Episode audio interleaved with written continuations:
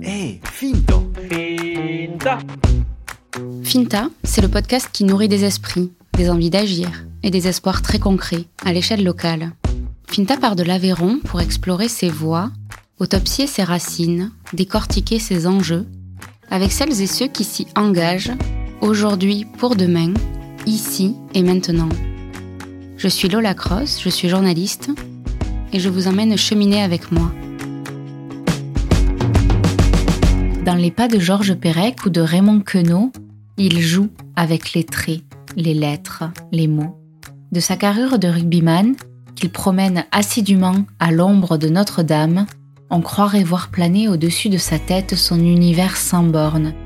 Grand enfant, il explique mal son enracinement en Aveyron alors que tout l'appelait ailleurs, dans l'agitation permanente du monde de l'édition. Vous ne verrez pas ses yeux pétillants en l'écoutant parler de son métier, s'il en est un, mais vous les entendrez, ces yeux, assurément. Après avoir publié plus de 90 ouvrages en 30 ans et dirigé le virage des éditions du Rouergue à destination du jeune public, Olivier Dezou a fait de son nom une marque dans la littérature jeunesse. Jojo Lamache, Souliax, la famille Citron, Pipo, Buffalo Bell font partie de ses albums iconiques. Et s'il a choisi de poser ses valises et ses crayons au cœur de Rodez, où il a grandi, Olivier Douzou questionne encore les limites d'une ville austère qui appelle, selon lui, une grande vie intérieure, nourrie d'ailleurs. Est-ce que tu peux me dire où est-ce qu'on se trouve? Alors, on se trouve euh, en plein cœur de, de Rodez, du vieux Rodez, comme on dit ici, mais je préfère dire du Rodez historique.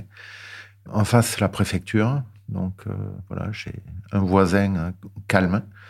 Voilà, je suis au calme dans un grand appartement euh, où je me sens super bien, en fait. Je suis ici chez moi, j'ai mon bureau en dessous, donc voilà, j'ai un trajet limité pour aller au travail, si on peut appeler ça un travail, comme mes gamins qui disaient que je, je, travaillais pas, je dessinais toute la journée, donc c'est quand même mon, lieu de travail à l'étage en dessous. Enfin, depuis que je suis revenu à Rodez, j'ai toujours vécu au centre-ville. J'aime bien, euh, en fait, euh, euh, vivre près de tout ce qui bouge un peu, être près des commerçants, me balader dans la rue, descendre, voir des choses ouvertes. hein, c'est important pour moi. Tout en ayant un cocon à la fois calme, c'est ce que tu précisais. Ah ouais, ouais, moi, pour moi, le calme, c'est euh, c'est indispensable. Quoi. Pour travailler ou? Pour, euh, pour vivre, j'aime bien aussi ne pas faire trop de bruit, ne pas trop déranger les voisins. Donc là, c'est facile pour moi dans cet espace-là. Donc je peux mettre euh, la musique un peu fort, je dérange personne. Voilà, j'aime bien, euh, j'aime bien sentir la présence de voisins ou d'un voisinage, mais je, voilà, j'ai- j'aime pas le bruit imposé. Quoi. pour les, les auditeurs des Finta, est-ce que tu peux le décrire un peu ce lieu? Ben, c'est un lieu qui, qui m'a de suite rappelé euh, chez ma grand-mère, en fait, qui était à, à Millau. Et euh, c'est un lieu que j'ai trouvé en l'état, en fait, et que j'ai, euh, où j'ai tout conservé. Il y a des, des, des faïences euh, qui sont les mêmes que dans les Tontons Flingueurs ou dans la maison de, de, Monet à Giverny. Il y a des, choses comme ça d'époque du début du XXe siècle. Et j'ai tout gardé en l'état, en fait. Et pour moi, c'était important euh, d'avoir un appartement euh, voilà, qui, qui était daté, qui avait une époque, euh, son époque, et puis voilà, moi j'ajoute la mienne. Et, mais j'ai conservé tout ce que j'ai pu dans cet appartement. Et c'est ce qui m'a, ce qui m'a plu aussi dans cet appartement, c'est de faire zéro architecture. En fait, parce que précédemment, j'ai fait des projets avec beaucoup d'architecture, beaucoup d'aménagement, et là, c'était, euh, je, je prenais tel quel. Et j'aime beaucoup les objets, donc ce sont aussi les objets qui participent à, sa personnalité aujourd'hui. Donc l'architecture, qui est ton premier métier? Ouais, mon premier métier. je suis architecte, mais j'ai jamais exercé. J'avais prévenu tous les tous les membres du jury de mon diplôme en disant que je faisais un, un diplôme sur le dessin, sur l'architecture et sur le dessin d'architecture. Et c'était une manière de préciser pour moi que je n'avais, j'étais diplômé, mais que j'avais jamais fait d'architecture. En fait, le dessin m'a permis de zigzaguer dans toutes mes études, de faire des projets, mais de dessiner des projets, de faire des perspectives, de, de m'amuser avec le dessin, qui a toujours été ma passion, le dessin. Et donc, c'est vraiment le fil rouge de ta vie, le dessin Ah ouais, Depuis ça, toujours? ça c'est c'est le fil rouge. ouais. C'est euh, en fait, je dessine depuis tout petit parce que mon père a été euh, un très bon dessinateur et il me prenait dessiner des fois le samedi euh, à ses heures perdues, lui aussi.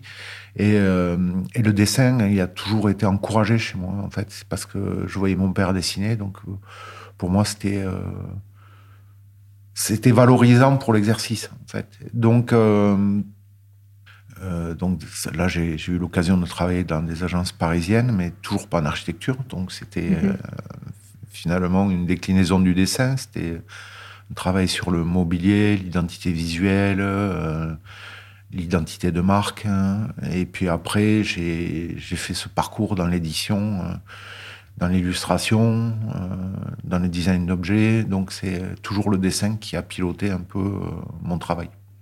Et tu savais, quand tu étais petit et que tu dessinais avec ton papa, que tu pouvais vivre de cette passion-là? Non, non, je remercie mon papa et ma maman de m'avoir accordé des études euh, liées au dessin parce que justement, eux, mon père surtout, en aurait rêvé. Et euh, c'était pas facile parce que déjà à l'époque, on disait que c'était un secteur qui était qui était pas porteur en fait.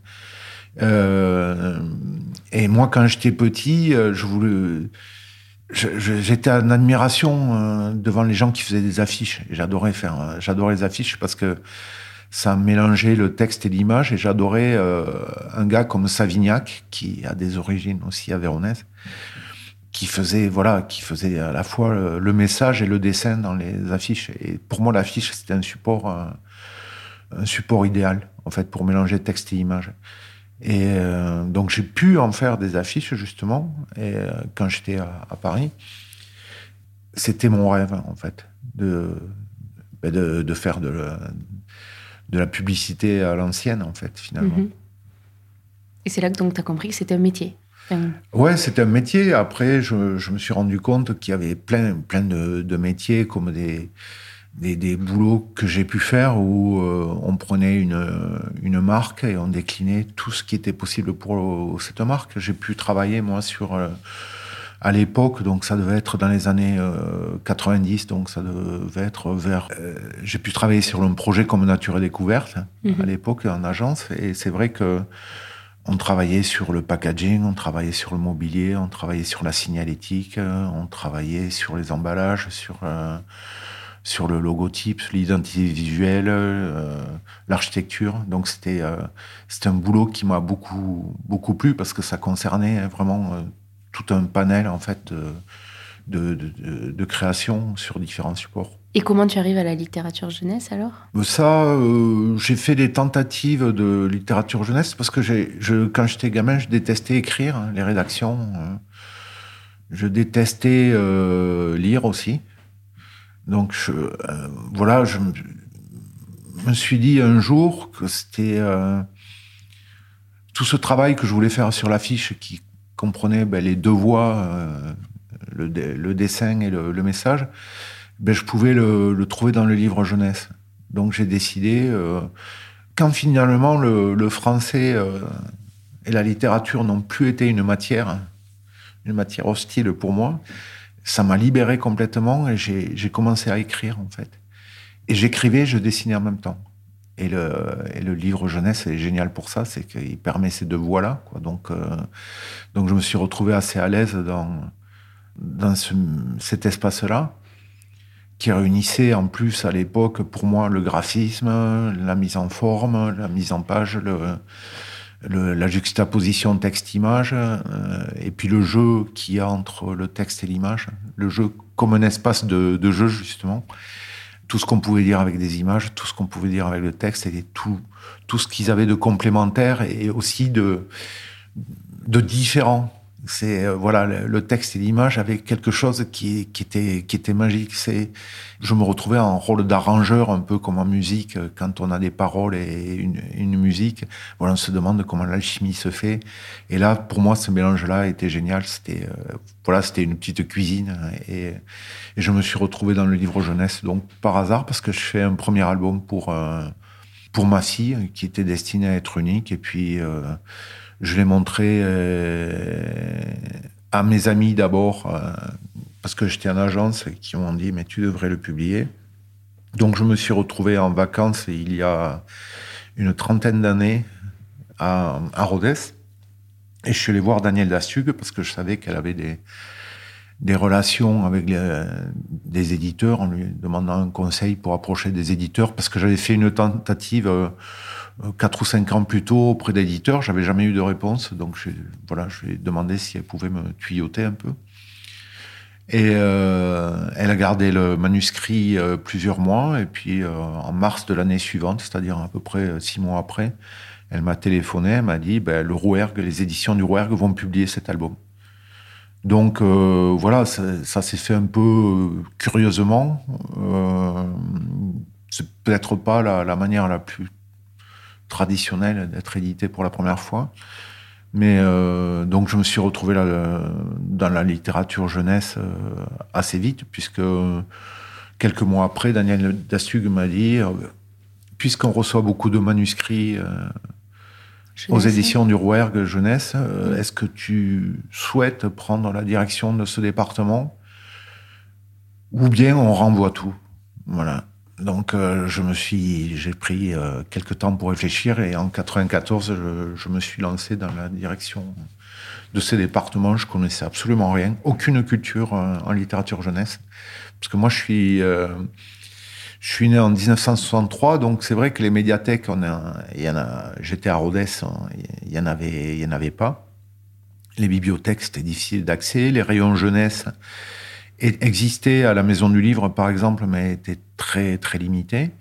Et j'ai pas eu un accès à, à, la littérature jeunesse, hormis euh, quelques cartons de livres que m'envoyaient mes cousins euh, euh, quand il est, qui était plus âgé, quand il les avait épuisés, il m'envoyait des cartons de livres. Et c'est comme ça qu'en fait, quand j'étais petit, j'avais deux livres de référence. C'était Jojo Lapin.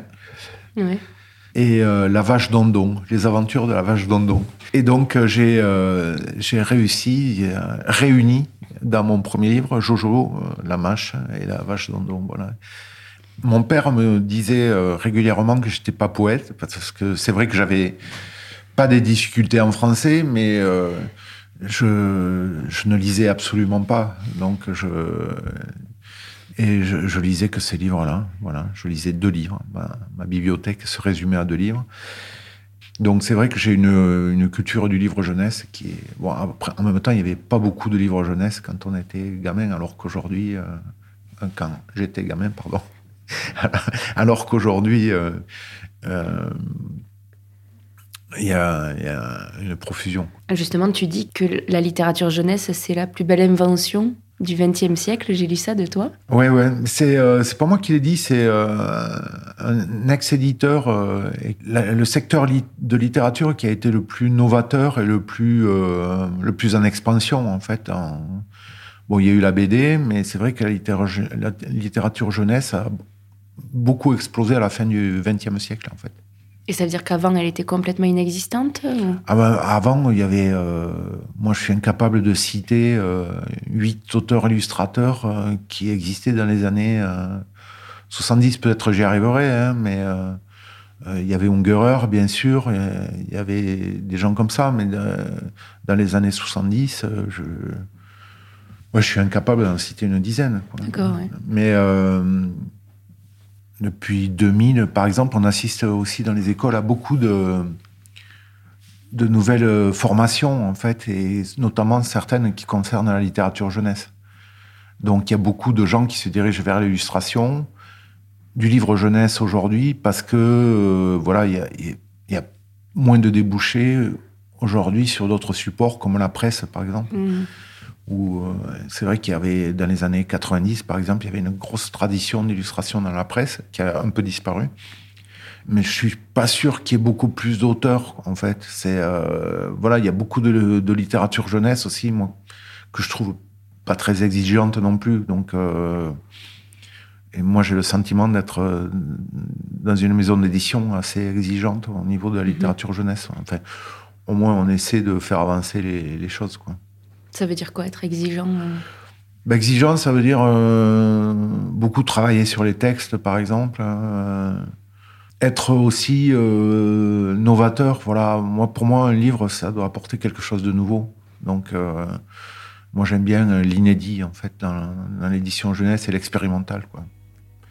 Comme pour mon travail personnel, j'ai jamais réussi à faire deux fois le même type de livre. Qu'est-ce qu'elle peut, la littérature jeunesse, que ne peut pas la littérature adulte? C'est un public merveilleux, quoi, en fait, parce que c'est un public qui est à la découverte, qui est en éveil, et qui, euh, à qui on peut proposer des choses nouvelles, parce qu'ils sont dans leur quotidien exposés tout le temps à des choses nouvelles. Le public euh, de littérature jeunesse est génial pour ça. C'est euh, les enfants ont une capacité d'interprétation de la littérature générale. Moi, je euh, la littérature adulte, je la trouve géniale parce que un, bon livre, il fabrique des images. Enfin, il nous fabrique des images. On fabrique des images avec lui. Et c'est euh, un espace d'ouverture, un bon livre. hein. Voilà, c'est. Je pense qu'un bon livre agrandit l'espace, mais ça, c'est aussi vrai pour la littérature jeunesse. Puis ce qui est particulier dans la littérature jeunesse, c'est que tu t'adresses à une tranche de vie de l'enfant, de 3 ans parfois. Ben, ça dépend, parce que ça, ça dépend vraiment des enfants, en Ouais. fait. Parce qu'on peut dire, euh, ce livre-là, il est à partir de 4 ans, mais euh, moi, j'ai eu des grosses surprises, en fait, sur euh, mes, mes livres, où j'avais fait des livres pour tout petit. Le premier livre pour euh, tout petit que j'ai fait, c'était destiné aux 2 ans, et c'était vraiment, je vais pas dire ciblé, mais c'était une demande de- d'une collectivité qui m'avait proposé de faire un livre pour tout petit, donc je savais quelle était, à quelle tranche d'âge je devais m'adresser. Mais j'ai découvert plus tard qu'il y avait des enfants qui apprenaient à lire avec ce livre. Mm. Donc, il y avait 6 ans, donc 4 ans de plus.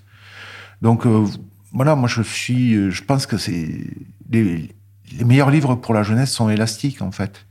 Et euh, moi, j'aime bien, dans, dans mes livres, qu'on y revienne avec une autre expérience, hein, quelque chose de nouveau, du vécu, en fait, de, de lecteur, et qu'on découvre euh, autre chose, en fait. Et c'est pour ça que moi, je mets des sens cachés dans mes livres, parce que je me dis, euh, ben, au bout de, euh, voilà, si on, repique dans le bouquin, au bout de, de 3 ou 4 ans, on découvre quelque chose de nouveau.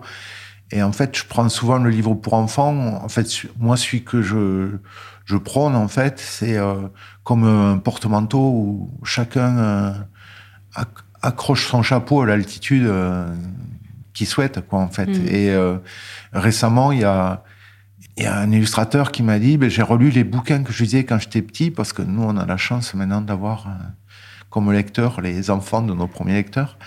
Et il disait, mais c'est incroyable le- le soin que vous apportiez au texte. Et c'est-à-dire, voilà, c'est quelqu'un qui redécouvre 20 ans après euh, les, les, les, les livres euh, ben, de son enfance et puis qui, qui met un sens nouveau, en fait. Et pour moi, ça a toujours été important de m'adresser à deux personnes, c'est-à-dire le lecteur et, et un parent, en fait, parce Mm. que j'ai toujours imaginé que c'était un terrain de rencontre aussi, le livre jeunesse, entre l'adulte et l'enfant. J'ai relu ce matin euh, Jojo Lamache avant de venir aussi pour me remettre dans l'ambiance. Alors, mon livre a, a subi les années, il est plus très présentable, mais, euh, mais c'est vrai que je, l'ai lu complètement différemment, à la fois avec les souvenirs. Ça a rappelé les souvenirs que j'avais petite en le lisant pour les premières fois. Et j'ai redécouvert l'histoire que je croyais connaître par cœur. Ouais, mais c'est euh, c'est un peu le c'était un peu le but, mais c'est vrai que je me je me dis que euh, ce livre-là, en fait, j'étais j'ai eu une une alerte très tôt sur ce livre-là parce qu'il y a une fois sur un salon, il y a une dame qui est venue me voir, elle m'a dit euh, je vous remercie pour ce livre parce qu'il m'a permis d'expliquer un deuil à, ma fille, le deuil de son père, en fait. Et je me suis dit, c'est incroyable la, portée des, livres, en fait. Et pour moi, ce bouquin-là, c'est vrai que ça peut être euh, un simple jeu, ça peut être euh, un jeu sur la déconstruction, un jeu sur la perte, un jeu sur la disparition, un jeu sur la mort. Donc Mhm. c'est chacun, en fait, qui amène euh, son propre vécu, en fait, pour... euh, J'aime bien le mot librairie pour ça, parce que c'est y a le mot libre dedans, et en fait... euh, les livres sont, sont des livres au départ, quoi. Parce qu'on ne connaît pas le lecteur, forcément, quand on l'écrit. On est son propre lecteur. Et euh, moi, j'avais. On parle de Jojo Lamache, mais j'avais aucune. Je n'avais jamais imaginé que ce bouquin-là pourrait durer 30 ans, euh, être traduit au Japon, euh, être traduit surtout. Je ne voyais pas comment on pouvait le traduire. Oui, parce qu'il y a beaucoup de jeux de mots. Il a été traduit en Allemagne, au Japon, en Chine récemment encore, et, dans des pays comme ça, en Italie. très compliqué d'imaginer voilà, la vie d'un livre aussi. Mhm. La liberté, elle est là aussi. Hein, c'est-à-dire qu'on et puis, voir tout ce que les gens ont dit par rapport justement euh, au secteur jeunesse du Rouergue à partir de ce livre-là. Euh, je veux dire que le Rouergue a été attendu comme, euh, comme la maison d'édition qui proposait des choses nouvelles, qui, et ça a été un, ouais, un petit phénomène hein, au niveau national. C'était, voilà, les maisons d'édition en province étaient assez rares et qu'une qu'une petite maison d'édition implanté à Rodez, il y a une gratté un peu le, monde de l'édition. C'était un peu, euh, voilà, bah, c'était assez inattendu et puis surtout à l'international aussi. Hein. ça a été euh, très vite repéré. Ça me fait euh, penser à deux choses. Là, ce que tu dis, à la fois le fait que tu n'aimais pas le français, donc quand tu étais enfant, et là, cette question de liberté, c'est que même dans les textes, toi, tu prends énormément de liberté de jouer avec les mots, de changer les lettres. Donc j'ai en tête bon, Jojo la mâche, qui est l'histoire d'une vache. Euh, qui a des gamelles à la place des mamelles. J'ai aussi euh, en tête euh, Buffalo Bell, dans laquelle tu, tu, changes tous les il en elle. Ouais. Tu joues vraiment avec les mots aussi, c'est-à-dire que qu'est-ce qu'ils te permettent les mots en plus du dessin? Dans Jojo la mâche, c'était des raccourcis en fait. Euh, disait juste la vache mâche, donc c'était un raccourci, mais comme les gamins aiment bien les prendre en fait. Et j'aime bien jouer. J'ai fait aussi un livre sur les sur les vers, tout entièrement en vers, qui s'appelle le Poème de terre. Et c'est toutes les déclinaisons et c'est des jeux. Pour moi, pour moi, c'est un jeu, en fait. Faire un livre, c'est résoudre quelque chose pour moi. Donc, euh, euh, les il et les elle dans Buffalo Bell, c'était le but, c'était de raconter une histoire avec une, règle du jeu. Donc, euh, au départ, moi, je m'impose la règle du jeu et je vois si je la tiens. Il y a plein de bouquins que je n'ai pas résolus comme ça. Mais pour moi, le jeu est super important. Si on me demande de retenir, puisque maintenant j'ai l'épaisseur de, l'expérience, hein, en fait, euh, ce qui faisait euh, caractériser les livres du Rouergue, c'est le jeu, la poésie et puis euh, un poil de philosophie quand même aussi. Mmh. Tu, as dit que ton attachement à, la maison d'édition du Rouergue était euh, étrange. Tu, parles de, oui, de cet attachement.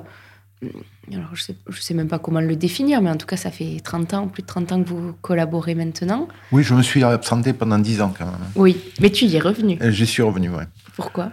Euh, pourquoi? Parce que j'étais très sollicité en fait quand je suis parti des éditions du Rouergue en 2001, je crois. Et, euh, et, les, challenges, ils ne m'intéressaient pas, en fait, ce, qu'on me proposait. Et je pense que je voulais pas faire du rouergue ailleurs non plus. Donc, euh, j'attendais quelque chose de nouveau. Et, puis, un jour, en fait, le, plus gros challenge, ça a été de revenir au rouergue et de... Et puis j'étais attaché, j'étais attaché parce que quand on fait, euh, grâce à des gens comme Daniel Dastug, éclore une maison comme ça à Rodez. Euh, moi, j'étais attaché à Rodez, j'étais attaché à, à l'Aveyron. On a quand même le, mot Rouergue qui, qui a été imprimé sur euh, peut-être un million de, de titres. Quoi. C'est, vrai, c'est un produit qui, qui existe vraiment à l'exportation, hein, le, le, livre du Jeunesse du Rouergue. Donc, euh, et c'était un pari de faire exister le Rouergue à partir de, de Rodez, en fait ça a été un pari d'y revenir aussi, avec, euh, dans des conditions qui ont été nouvelles, puisqu'entre-temps, le Rouergue a été racheté euh, et devenu une filiale d'Actes Sud. Il restait quelques pages à écrire. Voilà. Et c'est un peu là que je voulais t'amener aussi, parce qu'il y a cette maison d'édition qui, qui t'ancre sur le territoire. Il y a eu toutes tes collaborations euh, avec la famille Brasse sur des bouquins, sur les couteaux. Oui. Il y a eu le rugby aussi, qui, qui, créer un attachement sur un ah, bah, Ça, c'est sûr. Ah, c'est sûr que le rugby. Euh, penser à ça, je me dis, le rugby, ouais, c'est un sacré lien, en fait, avec un territoire. Quand on a joué au rugby euh, dans une ville, je, crois, je trouve que ça, fait, ça crée vraiment un lien, en fait. Et il y a euh, aujourd'hui l'exposition qui revient au musée Feneil, l'exposition Rolling, euh, autour des statues menhirs. C'est le musée Fenaille qui t'avait demandé il y a dix ans déjà de porter ton regard sur ces statues menhirs. Il est né le livre Rolling et l'exposition. Pourquoi ce projet? Est-ce que tu peux y revenir Ah ben là, c'est, ça a été un Là, ça a été curieux aussi parce que je dessinais beaucoup. J'aime j'aime bien dessiner des cailloux, en fait. Et, et un jour, je lui ai montré ses dessins à Aurélien Pierre, et puis il m'a dit, mais ça serait peut-être pas mal si tu faisais une histoire, en fait, un Le album. conservateur du musée Le, Fenaille. ouais, le conservateur du musée Fenaille, pardon. Et je lui ai dit, ben ouais, Banco, euh, je fais un livre, donc euh, je me retrouve à, à travailler sur les statues menhirs. On ne sait pas pourquoi elles ont été plantées là. Tout le mystère, hein, il est génial pour imaginer n'importe quoi, en fait. Mm. Donc je me suis mis à imaginer, partir dans des directions où les statues menhirs bougeaient, bien sûr. Euh, C'était sans fin, en fait, cette histoire-là. donc j'ai fait cette exposition en deux, trois mois. Donc l'expo, elle est visible jusqu'à fin mars 2023 au- Oui. au, musée Fenaille. Ça me permet de te faire revenir à Rodez. Donc Rodez, tu y es né, tu en es parti, tu en es revenu. Pourquoi? Alors, Rhodes, euh, je- j'en suis parti en courant à 18 ans pour aller à Paris, parce que c'était mon rêve, en fait, d'étudier le dessin. euh, Quand il y avait une note au dos du dessin, j'ai- j'ai pas du tout apprécié, en fait. Et ça me, ça me, ça me gênait d'être jugé, euh, voilà. J'ai J'ai écourté, en fait, mon séjour à, Paris. Et puis, j'ai intégré l'école d'architecture du Languedoc-Roussillon, à l'époque, qui est à Montpellier. Et là, pour des raisons personnelles, je suis retourné à Paris, en fait. Et là, j'ai intégré des agences de graphisme, de communication. Euh, J'y suis resté 3-4 ans. euh, J'ai eu deux gamins à Paris, en fait. Et puis, la vie à Paris avec deux gamins, ça devenait compliqué. Retour à Rodez. euh, gros flash sur un appartement avec surdimensionné et ça conditionnait un peu un peu tout parce que j'avais un moment imaginé retourner à Toulouse plutôt le Rouergue y a été pour beaucoup hein. Mm. mais bon j'avais à l'époque je travaillais beaucoup aussi sur Rodez avec les collectivités euh, donc euh, je continuais aussi à travailler à Paris euh, donc j'allais régulièrement ça a été un, un gros pari, en fait, de, de venir travailler à Rodez. Parce que je pense que j'aurais fait autre chose, en fait, ailleurs. J'ai béni Internet quand c'est arrivé. Parce que là, c'est effectivement, ça a tout changé pour moi. Mhm. Ça a tout changé au niveau de la réception des manuscrits quand j'étais éditeur, euh, au niveau de contact avec les clients quand j'étais travaillé en graphisme. Ça circulait plus vite et c'est vrai que moi, ma géographie a été complètement modifiée par Internet. Tu doutais que Rodez puisse te permettre de faire tout ce que tu avais envie de faire? Ah ben euh, oui, oui, même j'en doute encore. hein. Si- Aujourd'hui, euh, pour faire ce que je fais, je devrais être euh, plutôt à Arles pour suivre Actes Sud ou à Paris pour être avec Actes Sud ou, ou travailler de manière plus proche avec le Salon de Montreuil, par exemple, avec qui je travaille. J'ai une activité qui est complètement hors, département aujourd'hui. hein. Mm. Euh, à l'époque, c'est vrai que j'ai pu travailler avec Michel Brasse et euh, ça aussi, ça a été un encouragement pour moi à rester en Aveyron.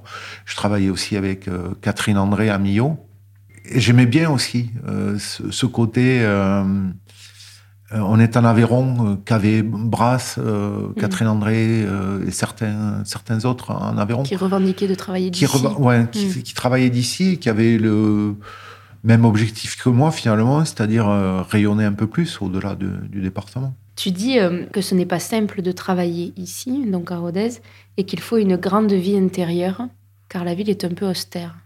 Ça remonte à quelques années.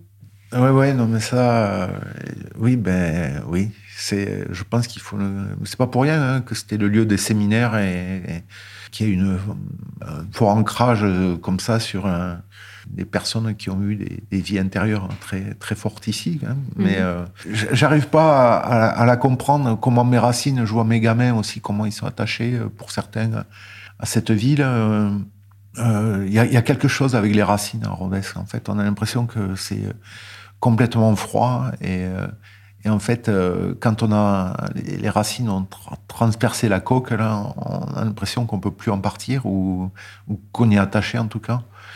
Mais j'ai beaucoup aimé cette ville quand j'avais des enfants, en fait, parce que je trouve que c'est une. Après, je, je pense qu'il il faut apprendre à voyager quand on est ici, quoi. Il faut, sinon, on croit se satisfaire de tout ce qu'on a et je pense qu'il y a beaucoup à voir ailleurs. Qu'est-ce qui te nourrit, toi, ici? Paradoxalement, ici, c'est ma curiosité de l'ailleurs, en fait. C'est-à-dire que je sais que j'ai pas tout ici et qu'il faut que j'aille prendre des informations ailleurs. J'ai une dernière question euh, dans le podcast qui revient pour chaque invité. Euh, pour conclure, c'est euh, en quoi est-ce que tu crois? En quoi est-ce que je crois? Je sais pas en quoi je crois, en fait.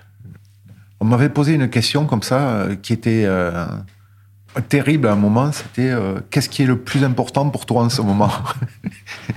Euh, Et, j'avais répondu n'importe quoi, en fait, un truc très matériel, euh, du style je dois prendre l'avion dans cinq minutes, ne pas rater l'avion. Et le gars après moi, il, dit le plus important pour moi en ce moment, c'est la vie.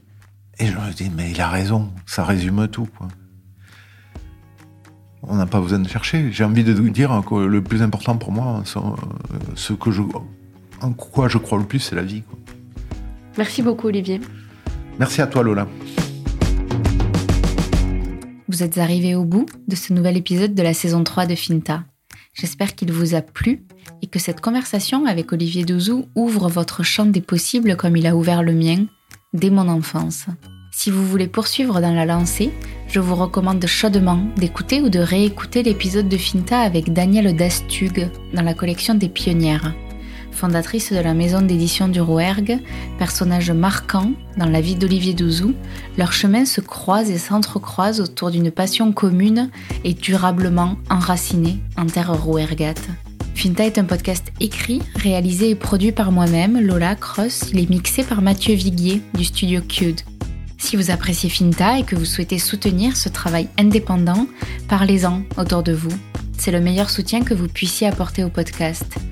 Vous pouvez suivre toute son actualité sur www.fintapodcast.fr, sur les réseaux sociaux à finta.lepodcast et vous abonner à la newsletter pour recevoir les nouveaux épisodes directement dans votre boîte mail. À très bientôt.